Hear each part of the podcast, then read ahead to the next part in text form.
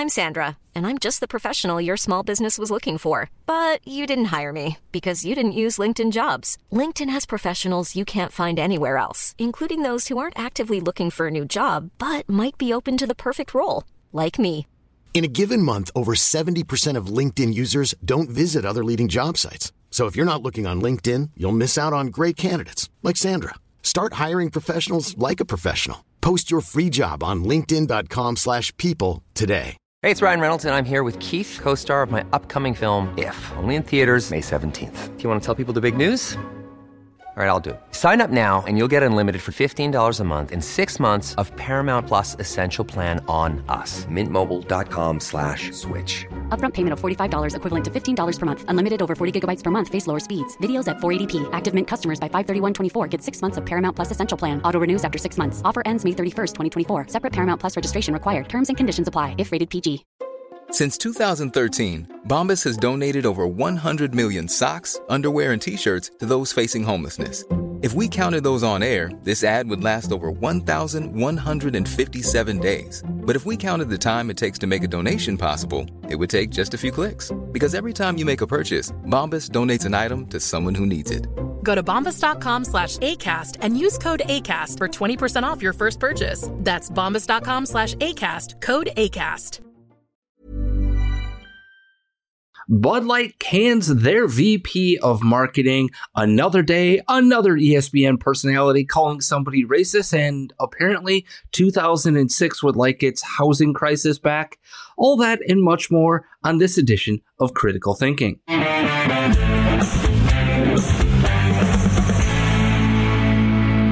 Good Monday morning to you all. I'm Andrew Coppins. He is Pat Oney. You can follow me on the Twitter sphere and elsewhere at the Coppins Show. You can follow him at the Pat Oney Show. You would know that if you were watching our show on Rumble, rumble.com backslash critical thinking, rumble.com backslash critical thinking. How was your wonderful weekend, Pat Oney? Was it wonderful? busy. Um, I don't know that I would call it wonderful, but it was very busy. Ah, okay, okay, gotcha. Yep, yep. Mine, mine was uh, shockingly busy. Um, didn't see it coming until about, mm, let's say, twelve thirty on Saturday, when all of a sudden everybody and everything wanted to do stuff. So it was like, whoa, what is going on?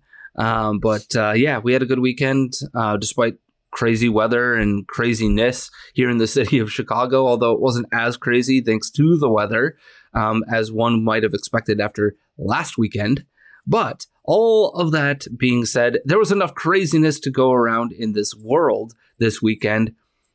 And I, I, I have to start with this story, Pat, because this is from the Who Didn't See This Coming category. The VP of marketing at Bud Light got ca- excuse me got canned this weekend.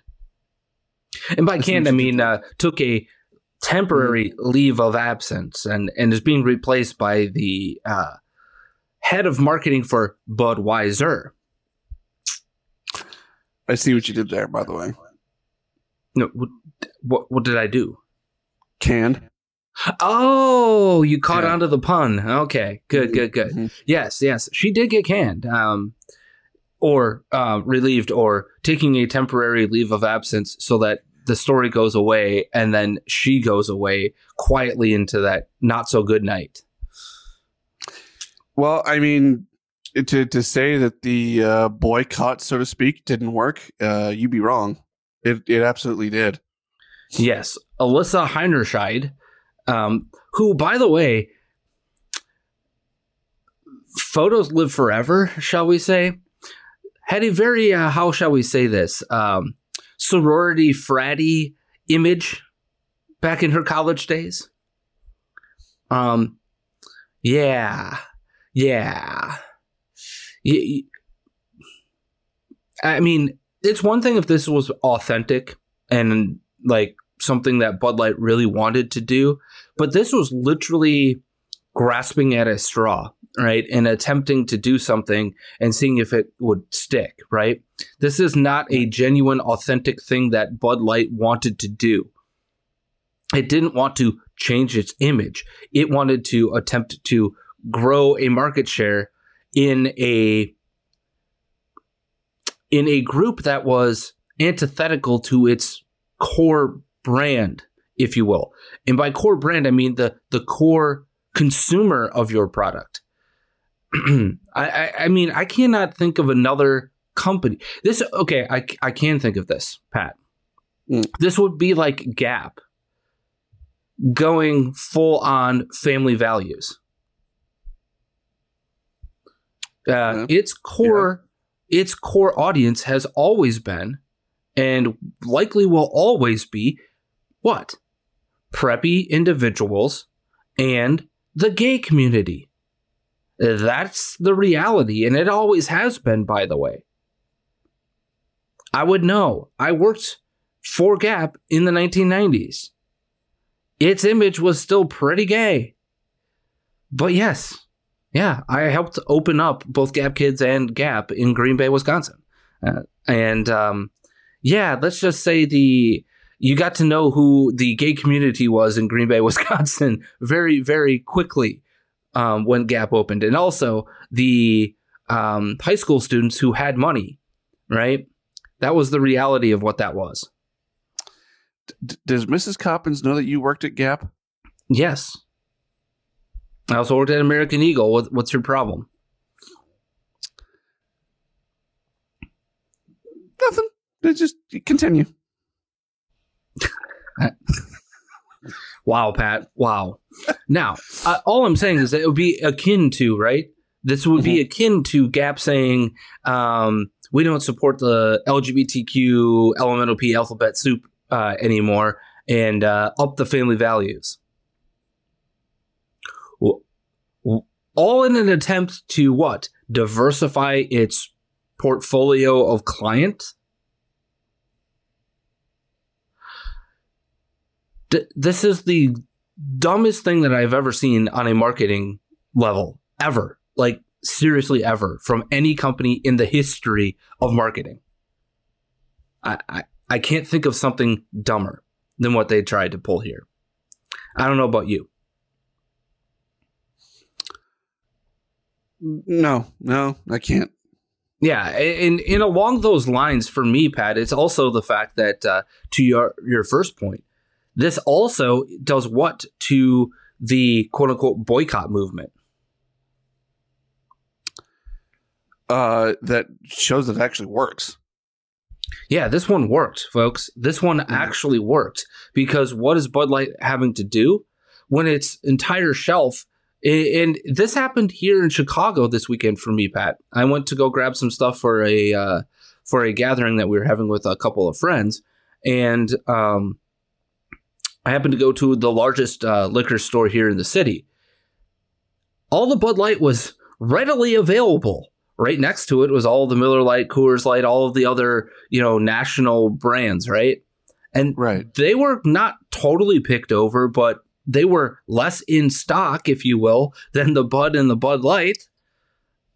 And this is a city as woke as woke can get these days. Well, and it was interesting too because I I actually saw some Bud Light commercials over the weekend as well, and it's like they went back to their traditional Yeah. Americana type brand in terms of their commercials. All of a sudden, Yeah, I mean oh. Budweiser has that commercial out with the Clydesdales again, and and Yeah. and uh, ooh boy, oh boy, we need to get that market share back. But the the other thing I think they're failing to realize is that some of the market share that they're losing is to Michelob Ultra, one of the other Anheuser Busch InBev uh, ver- uh, varieties, and that's because Michelob Ultra has this um, image again that it had back in the early 2000s when it first came out as the the better tasting version of Bud Light, like Bud Light with taste to it and less calories. And it has this image with golf and kind of this more highfalutin society version of Bud Light. There, Mhm. so on one hand, you're gaining market share with Michelob Ultra, and on the other hand, you're also losing market share on Bud Light. So which one do you want it to be? And this was their attempt to regain that share and it fell flat on its freaking face. Because here's the other thing that um, Bud Light misinterpreted is that this community will just take anything that anybody hands to them from a marketing perspective and run with it. That's not true. They look at the authenticity of it more now today than they would have maybe 10 years ago. They smell a marketing campaign that doesn't have any authenticity to it a mile away. As they should, by the way, in the in that LGBTQ, LMNOP, alphabet soup community, right? Mm-hmm. They should smell it a mile away. Just like the Christian community, when you're being marketed to, you should smell a rat. You should smell the spirit of the age a mile away. You really should.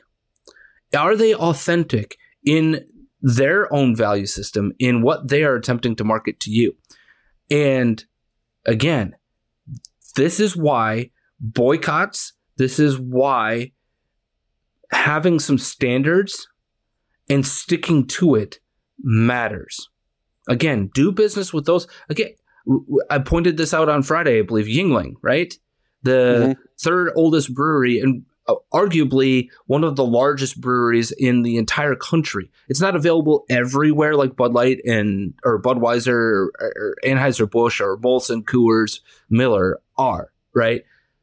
But what did its marketing side decide to do with all of this?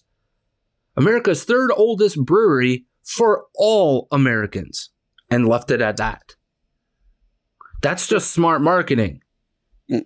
Correct me if I'm wrong too, but it, Bud Light is like the largest division of Anheuser-Busch, right? Like, like that's by far their biggest brand. Mm, I, I, don't know about that. I think Budweiser's probably bigger than Bud Light, but uh, I'm not totally sure on that. I, just because like I, I, feel like I've always seen more commercials and more marketing for Bud Light than I've seen any any of their other products. Oh yeah, hundred percent. So yeah. Uh, that's so, why I'm I asking mean, that question. If that's true, because uh, I don't I don't know if that's true. Yeah, then this is an even bigger deal than than what most people realize. Yeah, and according to um, Adweek, the move reportedly is part of a shakeup in which, quote, senior marketers are more closely connected to every aspect of our brand's activities, a spokesperson said. Oh, so you mean that they understand the core uh, brand image and audience that consumes your product. That's kind of important as a marketer, right? It is not right. just poring over data, it is actually listening to customer service calls. It's actually listening to uh, people's reactions to commercials, people's reactions to the product itself, going out and understanding how people respond to events and all that sort of stuff. It is not just gathering raw data numbers. It is also gathering, you know, the anecdotal evidence. And it's very clear that this person um, had no clue what was going on. But but Pat, um, I want to go from somebody who doesn't have a clue to somebody who does, because over the weekend I got a video of um, Tucker Carlson uh, from Fox News, and um, I want to do two things. Number one, we have to talk about what he had to say, but then I also want us to talk about um, something that took place over the weekend involving Tucker, in as much as um, the left has come out and said what they really believe about media.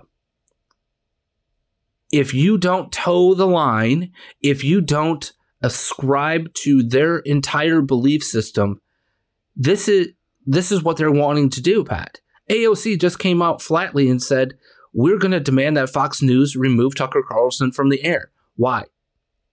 Because you don't like what he has talked about, you don't like something that he said? Prove to me any time that Tucker himself has said something that is patently false. Not just around the edges. You could talk about the Dominion voting system, but that was that was Fox News writ large. That wasn't necessarily Tucker, because from what I understand of that Dominion voting scheme issue, Tucker kind of downplayed that, and it was other people at Fox News that were playing it up. But I could be wrong on that because I just don't pay attention to Fox News as much as I used to. But before we talk about AOC, before we talk about censorship in media, before we talk about some of the moves the left is attempting to make, I want you to hear what Tucker had to say when it comes to the concepts of what time it actually is in America. And I think it's vitally important to understand the paradigm shift that we have undergone in the last, I would say, 20 years. So let's play a little bit of Tucker uh, talking at the Heritage Action um, Conference, I believe, this past weekend. It, it might be time to start to reassess the terms we use to, to describe what we're watching. So when I started at Heritage, the presumption was, and this is a very Anglo-American assumption, that the debates we're having are kind of rational debates about the way to get to mutually agreed upon outcomes. Right? So like we all want the country to be more prosperous and free and people to be less oppressed or whatever. And so we're going to argue about tax rates. And I think higher tax gets, gets us there. I'm a Keynesian and you disagree, you're an Austrian or whatever. But the objective is the same. And so we write our papers and they write their papers and may the best papers win. I, I, I, don't think that's what we're watching now at all. I don't think we're watching a debate over how to get to the best outcome. I think that's completely wrong. And I've come to this conclusion, not, and I should say at the outset, I'm an Episcopalian, so don't take any theological advice from me because I don't have any. I grew up in the foul, shallowest faith tradition that's ever been invented. It's not even a Christian religion at this point. Um, I say with shame. But I'm just saying this as an observer of what's going on. There is no way to assess, say, the transgenderist movement with that mindset. Policy papers don't account for it at all.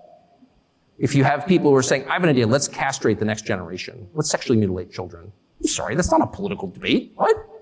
Has nothing to do with politics. What's the outcome we're desiring here? An androgynous population? Is that really what we are we arguing for that? I don't, I don't think anyone could like defend that as a positive outcome. But the weight of the government and uh, you know a lot of corporate interests are behind that. Well, what is that? Well, it's irrational.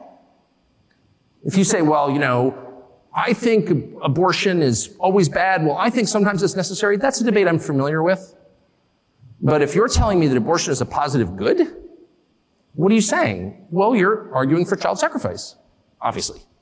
It's not about like, oh, a teen, you know, a teen girl gets pregnant and what do we do about that? And victims of rape. I, you know, I get it. I, of course I understand that. And I have compassion for everyone involved. But when the Treasury Secretary stands up and says, you know what you can do to help the economy get an abortion? Well, that's like an Aztec principle, actually. There's not a society in history. honestly what he's describing there is the culture that we're in. Correct. And it, and and the reason why like government and and whatever have you, it's not like some sort of political policy is because this government's always downwind of culture anyway. The culture dictates the government and, and, what the government's going to do and how they stand on any particular policy. So this isn't mm-hmm. politics. This is culture. Period. Point blank. Amen. Okay. Yep. Yep. Yep. I don't disagree with you, but what he is talking about is that paradigm shift, right? Mm-hmm. That we used to be a society in which these debates happened in some in a framework that a, a, the social construct, right, if you will. Right. There was always this idea that we had a common goal um, in place, right? We always had a we believed in the framework of the Constitution of the United States of America and in a right. Republican Democratic version of our society, right? In that, right. because of that, we believe that these issues, whether they were cultural in nature, whether they were policy in nature, whether they were, um, you know, dollars and cents, right, of in nature, that they were always done within that framework, that we always agreed upon the rules of the game, if you will. And we have long stood here on this show that the rules of the game are not the same anymore. That no. that we live in a a society in which the social construct, the social compact, the contract that we have signed upon in our society by by and large, right? It's not everybody all the time, but the the people who didn't were on the very fringe of our society for the longest time, right? You know, the, you look at the hippie movement in the '60s, right? That, by the way, the, the, that was the fringe. That wasn't the regular culture. That was not the normies right? These people were the fringe of the fringe who got all of the attention in the 60s. But when we look at our society today, there is a growing minority. In fact, I would I would argue it is almost 50-50 that if you press them, don't believe in the social construct, in the social compact or contract of America. They believe that it is time for their viewpoints and their culture to dominate. And they believe that it is come what may, right? How how does one side, if they believe in that social compact, fight a side that has no social compact, has no contract with uh, a culture, if you will, right? The rules of the game are win for them, not not play by the democratic republic that we are, right? Or play by the Constitution of the United States of America. And I'm about to show you this in a second. And what Tucker is saying is that those of us who have wanted to play by the Constitution, by the social and cultural contract that we have long stood on here in America, that it is time that they wake up and realize that the other side of the debate today doesn't hold the same value system as you do. It is not that they hold a different policy position. It is that they wholly don't believe in the construct that you do. And you can't debate your way out of it. That's his message, right? His message right. is how, the the example he just gave, right, on the abortion issue, right? How, say what? How do you debate somebody who will stand up there and tell you? Like a great example of this, Pat, actually was last week uh, when our um, Secretary of uh, Transportation, right, uh, Pete Buttigieg, gets on air with Al Sharpton, who is of the left, right? gets right. on air with him during an interview and attempts to claim that roads are racist. Literally claims roads are racist. And Al Sharpton looks at him like he has just seen a ghost. Al, race hustler himself, Sharpton, couldn't even come up with this hustle, right? He right. literally looks at Pete Buttigieg like, dude, are you kidding me? Roads are racist right? So how do you like you cannot go in and debate that that ideology because it is antithetical to the social construct or social compact that we are supposed to have. Wait, roads are racist? How do you debate that? How, how do you debate your way from that position to the position of we need to spend more on our infrastructure because it's crumbling? Suddenly, roads need equity? What? Now, I will say this if you are divesting of roads in certain communities and investing in only the good parts of the community, right? That's a problem. But roads inherently being racist? What? No, it turns out then that would mean your leftist policies, right? The the Democrats who hold literally every city by the balls have done that to you. What? And how do you share a country with people like that, by the way? Right. And that's what he is saying. He is saying that you have to wrap your mind around the concept that there is no debating your way out of this. This is, for me, even as a libertarian, right, who I believe, come what you want to believe, I have a value system, right? Does that mean everybody has to ascribe to my value system? No. I would prefer that, correct? As a libertarian, I would suggest that I have a value system and that that value system, economically, politically, socially, religiously, is the correct value system. But can I live in a world in which other value systems exist? Yeah, I can. I used to be able to debate that my value system was correct versus your value system. You can't do that anymore. No. You can't. So for the libertarians out there, or the libertines, because I, for me this isn't a libertarian issue.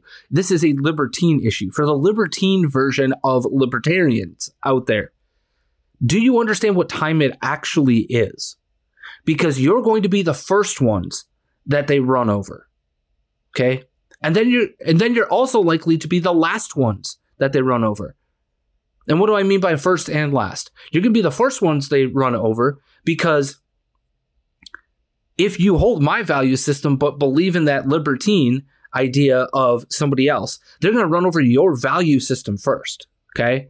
And then when you say, hang on a second, I've been as permissive and I believe you have the right to believe what you do, but I want the right to believe what I believe, right?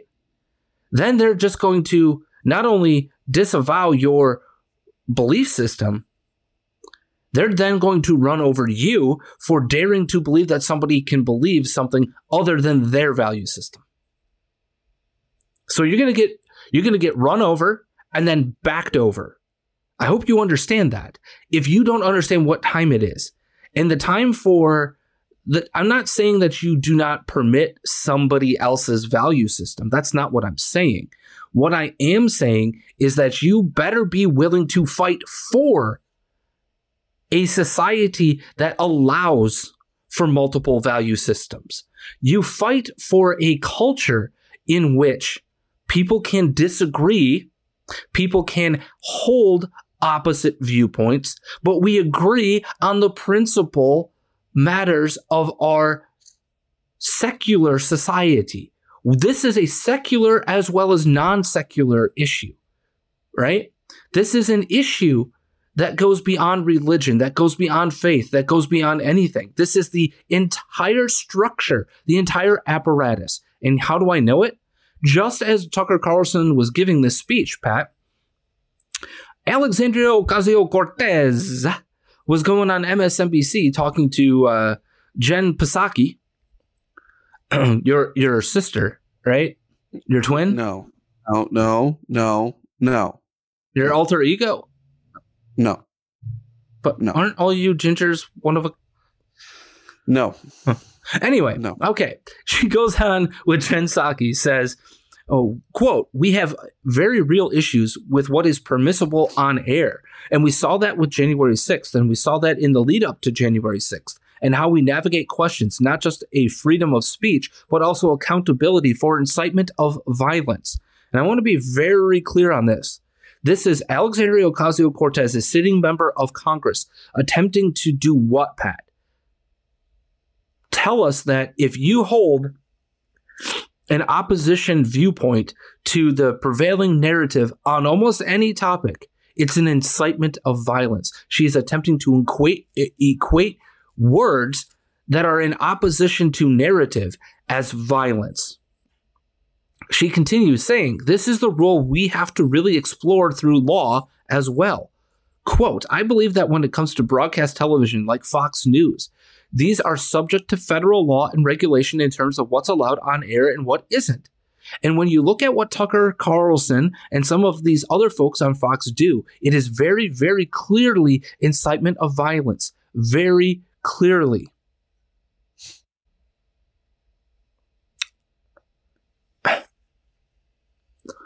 I, what? Prove to me where he because if you here's here's the rub of the social contract, Pat, right? When you and I hear incitement of violence, what does that mean to us? It has a very strict definition, right? It means that you literally said go and commit violence in the name of XYZ or because of ABC, right? Mhm. It said go out in the streets and beat people for what whatever, right? Or get in the streets or having very explicit language for a cause, for a reason, for a whatever, right? That's what you and I would believe this definition to to be. But to AOC and the rest of the Democratic Socialists of America, because lest we forget, she is a member of the Democratic Socialists of America, just like Brandon Johnson, the mayor uh, or the incoming mayor of Chicago, is a member. Just like seven members of the city council here in Chicago are members of the DSA. Just like Ayanna Pressley and Rashida Tlaib and a number of the far left Democrats are actually members of the DSA. This is the problem. They don't mean what we mean by incitement of violence. Yeah, this is the silence is violence crowd, right?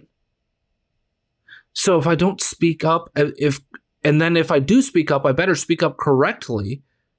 It, because if I don't speak up correctly, I'm not being a correct ally to whatever cause celeb of the day, right?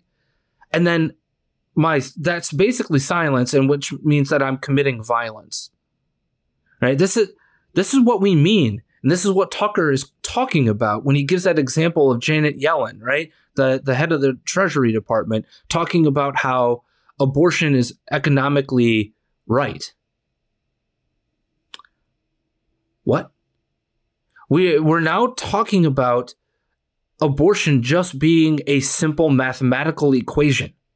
That's what he means when he talks about how do you have a debate with that? You can't because we do not believe that. So they're not even talking about this from a moral perspective. They are talking about it from a dollars and cents perspective. And to them, economically, if you are poor, right, it makes economic sense for you to make sure that you have an abortion. What? The, do you understand in the audience? Do you understand to those who might be tuning in for the very first time what time it is? This is not about this is not about if you believe in high taxes, low taxes, if you believe in XYZ policy versus ABC policy on the size of the, the defense budget or whatever.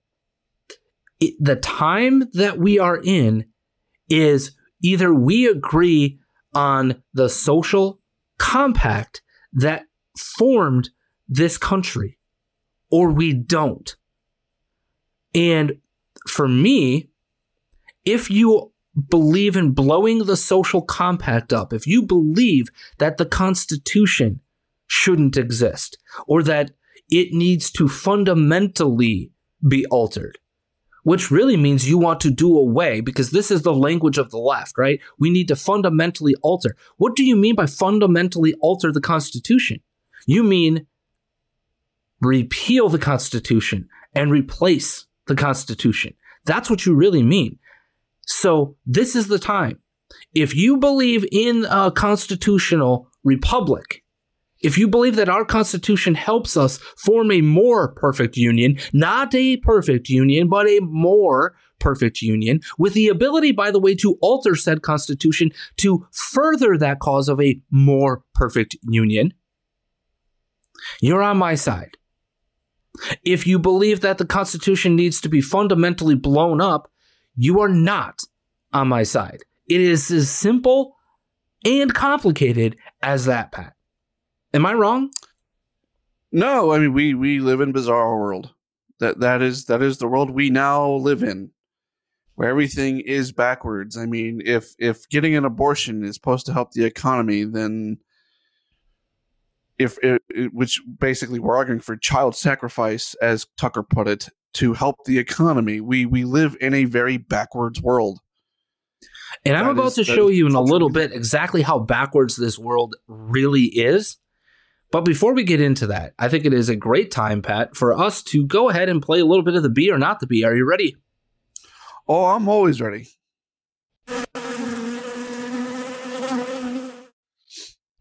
All right, lay that headline on me. Alrighty then. You won't believe this one shocking news site that is going out of business.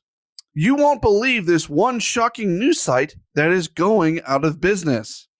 Is this the Bee or not the Bee? That is the question. While you're thinking about that, Andrew Coppins, folks, it is Monday. I don't know Monday, Monday, Monday. Shut up. Um, I don't know about you all, but uh, I I spent my weekend doing yard work. My entire body is first of all sore. I'm exhausted, and like like me, I'm pretty sure most other people are also exhausted from the weekend, having to go back to work on a Monday morning. So you need that Monday morning pick me up, and you can do that by going to coffeebrandcoffee.com. Find your favorite flavor over there. Find a flavor that you've always wanted to try.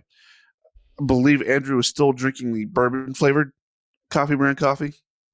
Yeah. Yep. Yep. Yep. Yep, yep. yep. So, By the way, so- uh, to Jeremy and the folks at coffeebrandcoffee.com, um, if you could kindly hit us up with a really great Hawaiian macadamia nut uh, variety of your coffee, I would greatly appreciate it. It's one of my favorite flavors of coffee. okay, we're just gonna we're just gonna move on from that. All you need to do, folks, is go to coffeebrandcoffee.com, use the promo code critical thinking at checkout, and you'll get 5% off your purchase. That's coffeebrandcoffee.com. Use promo code critical thinking at checkout, 5% off your purchase today. All right, you won't believe this one shocking news site that is going out of business. Is this the Bee or not the Bee? Andrew Coppins, your answer. Oh, of course, this is going to be not the Bee because I believe we're going to be talking about BuzzFeed News. That's right, BuzzFeed News going out of business. Chapter 11. Well, actually, almost putting the entire company of BuzzFeed into Chapter 11. Um, yeah, yeah, we're talking about BuzzFeed, right? Is that your final answer? Final answer. You just cost us 50 bucks. This is the Babylon Bee. Oh, you're going to hate this so much. Uh, yes, I, I already don't like you right now. you're going to hate this so much. Unbelievable. You have to check out this one major news site that went out of business this week. You'll have to read it to believe it. In a major blow to online news, struggling BuzzFeed News will shut down the company announced this week. What? In a memo to staffers, BuzzFeed CEO John Peretti expressed regret that the former bastion of total reliable news could not continue its relentless, straight faced charade of professional journalism any longer. BuzzFeed News is better known for a laugh out loud Steele Dossier comedy series, which brilliantly satirized le- investigative journalism, election campaigns, and the political elite. Humor experts worry the loss of such comedy gem will leave the hole that many have never been that, that leave a hole that may never be filled. what the As hell? sad, as sad as we are to hear that BuzzFeed News closing do- its doors, this just may be our, our saving grace, said Chief Serious Journalism Officer of CNN, Rube Jeffberg. We're we're hoping uh, we're hoping there are dozen dozens of viewers migrate over to CNN to check out our great content. Peretti cl- clarified that the now defunct site's top performing staffers would have a chance to work under sister site HuffPost, a satire publication most well known for its portrayal of the magical world uh, en- encumbered by critical thought and rationale. At publishing time, HuffPost announced mass layoffs. Quick question. Uh, when was this Yeah. article written? This, I believe, was written on. Well, I mean, I had it saved from last week, so April 20th. A day later, this is exactly what happened. they literally announced that uh, BuzzFeed News was shuttering its its uh, business because it's uh, completely and wholly unprofitable, and also completely and wholly uh, inadequate to I don't know journalism, and, and that its quote unquote journalists will just be moved to the Huffington Post. That's literally what happened. I hate Well, I- when I Buzz. love- I hate when the Babylon Bee becomes real news. Yeah, well, I, I I love that Babylon Bee also made fun of themselves here. Yes, exactly. Yep, Yeah. yep, yep, yep, yep. so yep. It, it, yeah, that was that was that was fantastic. so it cost us fifty dollars of the uh, central bank digital currency, currency of the Dominic Izzo uh, MLM Yep. fund, which means Yeah. um, That doesn't exist. oh, weird. Okay, Yeah. maybe our ESG score will go up by by uh, costing us money. Yeah. Now, speaking of costing you money, Pat, I, I think we have to go here. Okay. and um some would call me crazy for having to or having looked at the housing market and what was going on with it from 2020 to now and postulating uh, and um, putting out a a theory, if you will, that those in not necessarily power, but those in um, those companies, the oligarchy, if you will, right? The uh, the BlackRocks, the Vanguards, the um, whatever fund or whatever LLC or or company that was controlling um, Bill Gates's money on the real estate side of things had a goal in place. And that goal would be to make sure you don't own anything ever again. Right? You, would think that like I was crazy for for postulating that, right? Well, I'm going to go further down this rabbit hole because over the weekend on Friday, um, of course, right, as all good pieces of news come out on a Friday afternoon at 4 p.m. Eastern time, right, Pat? That's when yeah, all of the really good stuff comes out, right? The things that are positive, great, grand, super wonderful, we need to celebrate, right? Uh, positive to who exactly? Well, to those in this case who believe that you shall not own anything in the future, uh, uh-huh. and you will eat the bugs we we bring you this from Newsweek at 3:48 p.m. Eastern on Friday. Biden raises costs for homebuyers with good credit to help risky borrowers. Say what? How, what are we doing here? Well, homebuyers with good credit scores will soon be facing higher mortgage fees as the Biden administration seeks to close the racial homeownership gap and get more first time and low income buyers through the door. You wonder why I said up front, Pat, that 2006 called and it wants its housing policy back. Have we learned nothing? Was my first response. Okay. Having been in this industry for a few years now, right? Mm-hmm. The housing crash, okay, and and part of the reason why I've called that this housing crash wouldn't happen that a that another housing crash like or that this market had nothing to do or was nothing like the 2006 7 8 marketplace right because mm-hmm. really what began this all was a massive foreclosure spike starting in 2005 6 going into 7 in which mortgage companies or in banks by and large were left holding the bag of some really bad mortgages. And then what were they doing? Packaging them all together, right? And then putting them uh, on the market to to buy and sell and trade, right?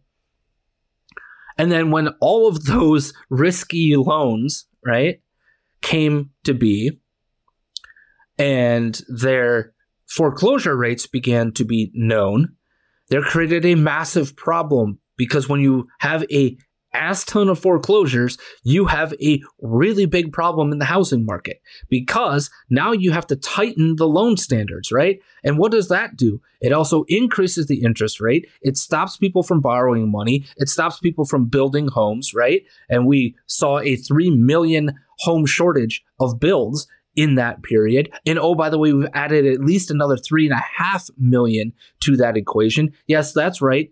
In the last year, we've added another half a million homes short. So we are now about seven and a half million new home builds short. And why are we short today? Because we've seen interest rates more than double and in some cases triple. Like I have a I have a, a friend here in my building whom I sold a place to, and his interest rate is under three, right? He literally was like, I would love a bigger place, but am I going to triple my my spend on my mortgage? No, not right now, right? Why would you do that? Why? That would be stupid unless you absolutely have a life change, have a, have an event that says I need to do so, right? So, this bit of news screams of 2006. Why? Because what are they looking at, Pat? What did they? Why did we uh, go through the housing crisis of 2006, 7, and 8? We went through it because they were attempting to give low income and make up for racial disparities. And don't get me wrong, redlining is a thing and was a thing. Mortgage companies were being racist in the 70s and 80s. They absolutely were. There's no question about that. So the answer was to do what? To to attempt to give people home ownership, right? And to allow for them to get that hopefully generational wealth kickstarted, right? Because owning a home and being able to use that as an asset can build your wealth faster than almost anything else that you could possibly do. Your 6% possible return on your your 401k means bupkis until you take it out 30, 40 years down the road. But you can use your home as an asset today and 30 years down the road. You can build wealth based off of your home ownership. There's no questions about that. If you see it as an investment, not just a home. But we so loosened the standards back then that we gave loans to people who had no business owning a home at that time. Why? Not because of their credit worthiness, but because we knew that they didn't have the ability to pay their mortgage. Why? Because we were giving mortgages away to people who would have to use 50, 60, 70% of their entire income to pay for their mortgage. That's a problem. And it's still a problem for people today. So, what did we do in response to that, Pat? We created better standards based off of federal law. Right? Federal law changed. We changed the standards that Fannie and Freddie, Fannie Mae and Freddie Mac could work with. Thus, the rest of the mortgage, right? We went from a 970 something on the credit rating score to 111 today. And what does that mean? That means that we went from like literally just turning it on full board to anybody and everybody everybody have a home owning party to wait a second we have standards right we did that in in our own way to do what? Combat the housing crisis, to combat the fact that we we went way too far, way too fast, and it created literally the only only housing or the only economic downturn caused by and related to housing. That was the fundamental issue that crashed banks, that crashed mortgage centers, that crashed people's incomes, right? That crashed our entire economy. It has never happened before and it won't happen again. Er, wait a second. So, what is going on here? Well, a new federal rule could raise the monthly mortgage payments of buyers with good credit scores by over $60 a month, while riskier borrowers will get more favorable terms because their fees will be reduced. So the thought process is what? To slow down those with good credit scores, right, from buying homes, and to allow those with more risky credit scores to get into that home buying pool. But here's the problem, Pat. This would potentially work if we were not in the situation we are currently in in the marketplace, because what exists still to this day, even after we've seen the interest rates triple in some cases, right? At least go up two and a half times. What are we seeing? Inflation. Inflation we are still seeing home prices while lessening, right? Mm-hmm. What we are seeing is they're all they're doing is slowing the rate of acceleration. We're not talking about uh, actual deceleration of the home of the home buying market here in Chicago. To this day, we are still seeing about a one and a half percent increase. And then, if you take a look at the totality of the marketplace in the last three or four years, we're actually up 35, 40% in the city, outside of the city, maybe 70, 80% based off of prices from 2019 to today, right? But it's not just that. It's that we still see the fundamental issue that rose home price, that raised home prices. And what do I mean by that? We have a lack of inventory, and then we have more home buyers in the marketplace than inventory. To this day, Pat, we still have less than two months of supply of housing if you want to use that number, which I largely argue is absolute bullshit because of how it's calculated, we still are calculating for April or for May and June of last year's market in that number, which means the real number is likely under a month, by the way, a month of supply. We are likely under that. That causes what? Inflation of prices, or at least a steadying of the prices, right? Rather than the drop that likely should be occurring.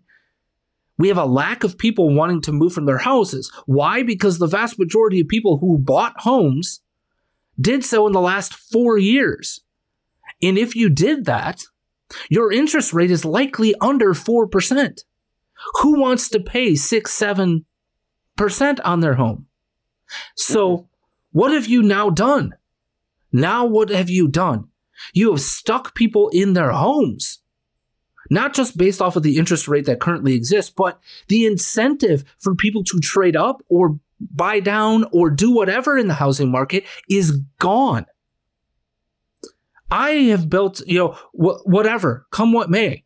If you have a good credit score, what is the incentive? It is doubly disincentivized right now, right? Because either you buy your house now, lock in that interest rate, pay all cash, right? Or come May 1st, that's right, two weeks before this rule is going into effect, you you either find a house, buy it, put yourself under contract, and get that rate locked in, or you're screwed. Now, $60 a month, Pat, on a 30 year fixed mortgage, okay, comes out to over $21,000 of extra costs over the course of a 30 year mortgage. That's a lot of money to add on to the backside. You don't think $60 a month means a lot? It does. Now, I also look at, at this from the perspective of what is your goal, right? If the, if if the home that you currently are in is your forever home, does it matter that you're adding sixty-one thousand or twenty-one thousand dollars to your cost? Yes, it does matter. But if you're looking at this from the perspective of a five to seven year time frame of you being in that home, maybe it doesn't matter. But for but what we are doing is disincentivizing those who have good credit from attempting to recycle the inventory. And then we're asking and and hoping and praying that those who have lower credit scores jump into a marketplace that is inflated. So, thus, we are asking people who are likely either less income or more in debt, right? Thus, having a smaller percentage of their income available to purchase a house correctly, by the way, right? Because we do want to avoid the issues of 2006 and 7, I would think. But what do we see here, Pat? We see literally a an attempt to go back to the pre 2007 era. Right? On the surface, this is what we see. This is what the government is telling us. We want to go backwards. We want to make sure that that that the quote unquote low income, aka Hispanic and black population, have a greater opportunity to buy into homes. Which, by the way, we already have this opportunity it's called the Choose to Own program here in Chicago, in which the CHA, the, the Chicago Housing Authority, right? Section 8, whatever you want to call it, right? They can use their voucher as a way to help them purchase a home.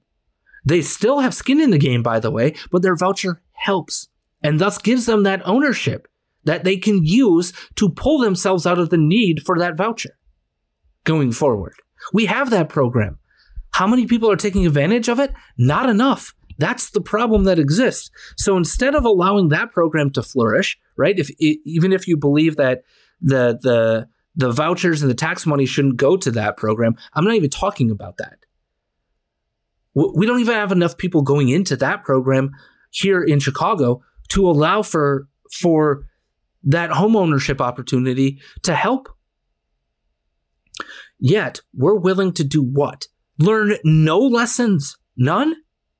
How is this a thing that exists? How do they think from a federal policy level? Fannie Mae and Freddie Mac, the federal housing financial uh, whatever it's called, uh, the Federal Housing Finance Agency, the FHFA. Okay. They're the ones who make the rules for Fannie and Freddie. Okay. How do they think? How did they come up with this idea? How do they possibly think this is a good idea? We're going to subsidize by making those who have good credit. I, I said this on Friday night. What is the incentive if you are, if you're a couple, right? If you are a husband and wife, Pat, one of you should tank. Here's how you work this. One of you should tank the shit out of your credit score. The other should do what? Keep their good credit score, put the house under the name of the loan, under the name of the person with the bad credit score, and voila, you have no issues. You have lowered your interest rate. And by the way, we're talking about 0.375 so if you're at six and a half percent, you've almost got yourself down to a six percent rate. When you would have likely gone to close to seven on the other side.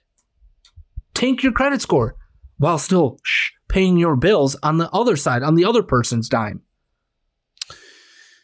So, not not to go down that necessarily the conspiracy theorist route here, but we we know what happened in, in 2006 2007 2008 with with this whole crisis right? Right. It almost looks like to me like they're almost trying to recreate this crisis and it almost looks like it's on purpose and this is where I want to go with this because I'm critically thinking through this. What is the incentive for the government to do this? It, it, cannot be that they really think that this is a way for them to gain favor within that within those communities. They can't possibly believe that. I, I, because I people people remember what happened to them when they foreclosed in 2006 and 7 when they had those economic uh, crises in their own lives because they were given things that they not that they shouldn't have been given but that they were given a system and a setup that was always going to set them up to fail, right? Right. They were they were given something that everybody would love to achieve. Okay? I don't even think it's that. What I really think this is, Pat, is is their way to do what? Further tank the housing market. And guess who steps into the void? The oligarchs, right? Who steps into this void? BlackRock, Vanguard. We already see them buying up entire blocks. And in fact, I know communities down in the South, especially. I know entire communities in which they sold to these private quote unquote LLCs that are really BlackRock and Vanguard, right? They sell to these, these, uh, people at a crazy, crazy number. And BlackRock doesn't care about that number. And what ends up happening is they don't realize that there's no inventory in the places that they want to continue to live in. And oh crap, they turn around and have to rent the very house that they just sold. Thus, they own nothing anymore, right? They are stuck in an environment in which their only opportunity, their only choice for housing is somebody else's ownership. So, what is going to happen down the road when these people default? When these people cannot pay for what they quote unquote own? When they go down the road of 2006 and 7? The reason I believe this exists is these are the leftists, the bureaucrats, right? In these organizations. This is the spirit of the age, if you will, the, the, the far democratic socialists of America playbook. Let's crash it to the ground. And then what? We become your savior. And how do they become the savior? BlackRock is there, Vanguard is there with all this money, right, to prop the market back up. And what are they going to prop the market up? They're going to buy out those really bad mortgages, right? That's what's going to happen. And they become the owners of these foreclosed properties. And now what? You cannot find a place to own. And in fact, oh, wait, what we're going to do is we're going to quote unquote partner with BlackRock and Vanguard as a federal government, right? And we're going to make sure that you don't own these homes, but that that you have a way for us to provide you with housing now. You will own nothing. This is what this is about, Pat. And I hate going down this road, but I can't think of another another thing that this makes any sense towards. Like I, I like when I'm going through all of the scenarios of why, all the scenarios of what could possibly happen. Why would you do this when we have all of the evidence from literally less than 20 years ago, 15 years ago, right? That would suggest to us this is a terrible, no good, very bad idea.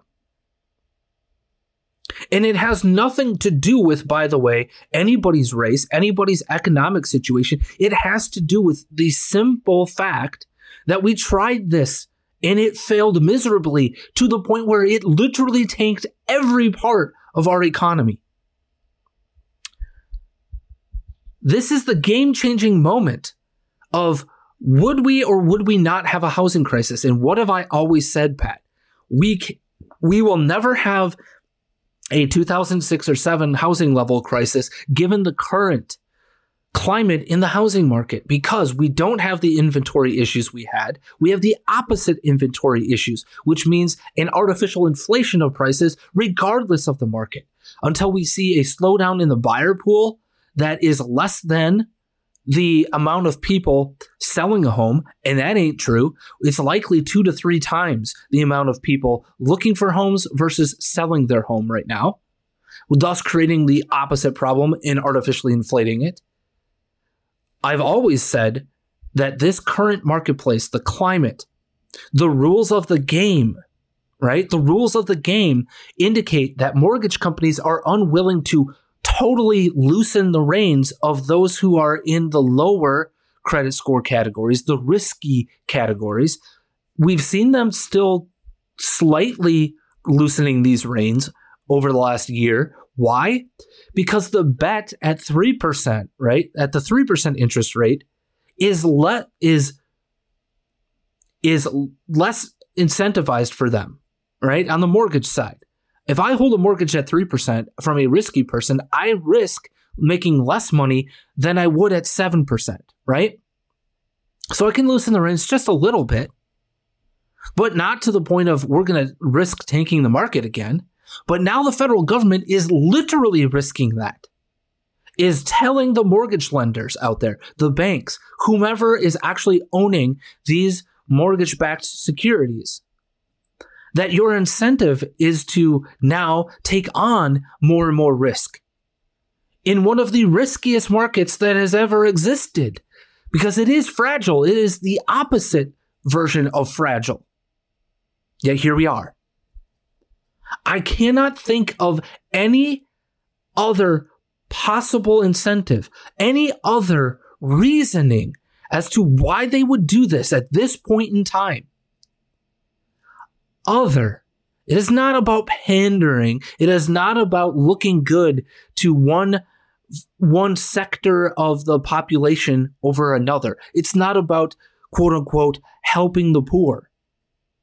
It's not about, well, this is a racial thing because they have largely taken racial identity out of the mortgage process.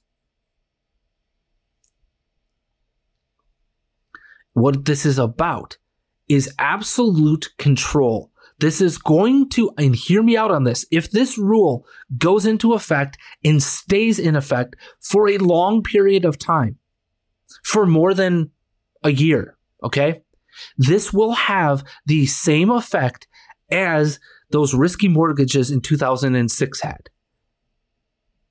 We will see unqualified people being qualified because of the subsidizing at the higher end. This is the most insane thing I've ever seen. And the reason that this is going to happen is for them, not just the federal government, but for them to allow some new quote unquote partnership in which we can't allow for you to own a home anymore. We're going to stop building new homes and come what we have is what we have, and you're going to like it. This is as dys- dystopian, dystopian as I have ever seen. There's no way in hell this doesn't end with the federal government in some way, shape, or form getting in to the house ownership marketplace. Because it's not just about those that are owning homes. What's the incentive for developers, Pat? What's the incentive for home builders right now? They are already struggling to get people into new homes and into developments because interest rates are so terrible. They're giving away the farm in some cases in order for people to get into homes. You know, that $400,000 new build, right, is likely maybe 350, 325 because of interest rates. They're eating fifty, seventy-five thousand dollars on the backside of that home price, and it likely is eating 40, 50% of the profit. So we're, we're already killing it because of the issues that exist in the marketplace. Now we're going to further disincentivize this. Who owns property? It will eventually turn to a public private partnership. And weird, where have we heard that before? Oh, that's right. You will eat the bugs. That's right. The World Economic Forum idea, Agenda 2023, right? We will own nothing and we're going to like it. This is what this is about. This is absolutely a move in that direction because it makes no rational, logical, reasoned sense at all. This is so dangerous. And I hope people out there understand this. This is dangerous on a level that goes beyond tanking the economy. This is dangerous on a level in which this fundamentally transforms our society.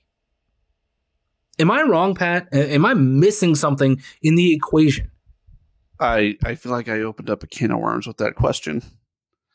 Um, no, no, because I I mean, as I looked at this and thought about it, that that's mm-hmm. where my mind went. Is like it, it almost looks like they're trying to replicate what happened back in 2007 2008 on purpose for this for this reason so that yeah. way we own nothing that way it's the government that's going to complete control um, we we ultimately have no wealth or value of mm-hmm. of any individual kind anymore um, especially if you take away property um, mm-hmm. and, and, by and the, the way there are ways in which you can increase you know um, minority or low income home ownership rates right Mm-hmm. There are ways that you can do it. The ways in which you do it are helping them find ways to understand credit, to understand, because by and large, this, this group has a lack of financial literacy. And it has nothing to do with the lack of access to credit or the lack of under uh, ability to understand credit, right? Or the ability to understand how the financial game works. They have the ability to do so. It is that they haven't been given the tools to understand how to implement the the things that can give you good credit or help you build towards better credit and build towards savings, build towards these types of things. How about we take the money that would be in this program, this idea, right? That that subsidy, quote unquote, right? How about we how about we do this? We invest in financial education more than ever before in our society. But that would do what? That would kill the reliance on federal, state, and local government assistance, right? that would kill the need for people to turn to government for their help, government for their needs, government for their housing, government for food, shelter, clothing. And that would be bad for whom? The government. And with that idea, Pat, any final thoughts on this subject or any other subject? No, no, not not really. No. Okay, then what say you to uh, end the program today? Uh, don't get lost. Remember who you are. No means no. And today I learned that uh, Andrew Robbins worked at The Gap and American Eagle. That's because I was a cool kid. Right. Please be smart, be safe, be kind. Make sure you eat all of your meals today. And as always, Matthew 547.